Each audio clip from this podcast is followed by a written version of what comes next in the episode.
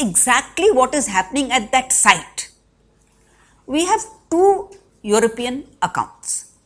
The first is written by William Finch, who came to Ayodhya within 80 years of the demolition of the mandir. And William Finch says that you know uh, Hindus come over here, they go to the Saryu river, they take a dip over there, and then Brahmins come. The Brahmins are there and they record the names of all the pilgrims who have come.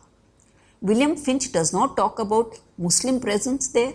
He does not talk about namaz there. He just talks about Hindus over there. The second account is a Jesuit father, Joseph Tieffenthaler. Joseph Tieffenthaler was an extraordinary man who lived in India for 40 years.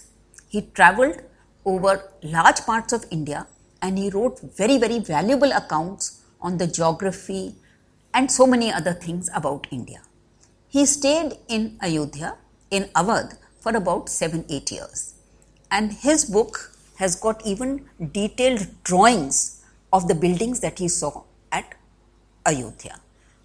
Now, he says that, you know, I have been to this place and the Hindus have constructed a Bedi.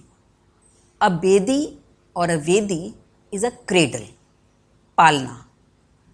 जिसपे छोटे बच्चे को रखा जाता है।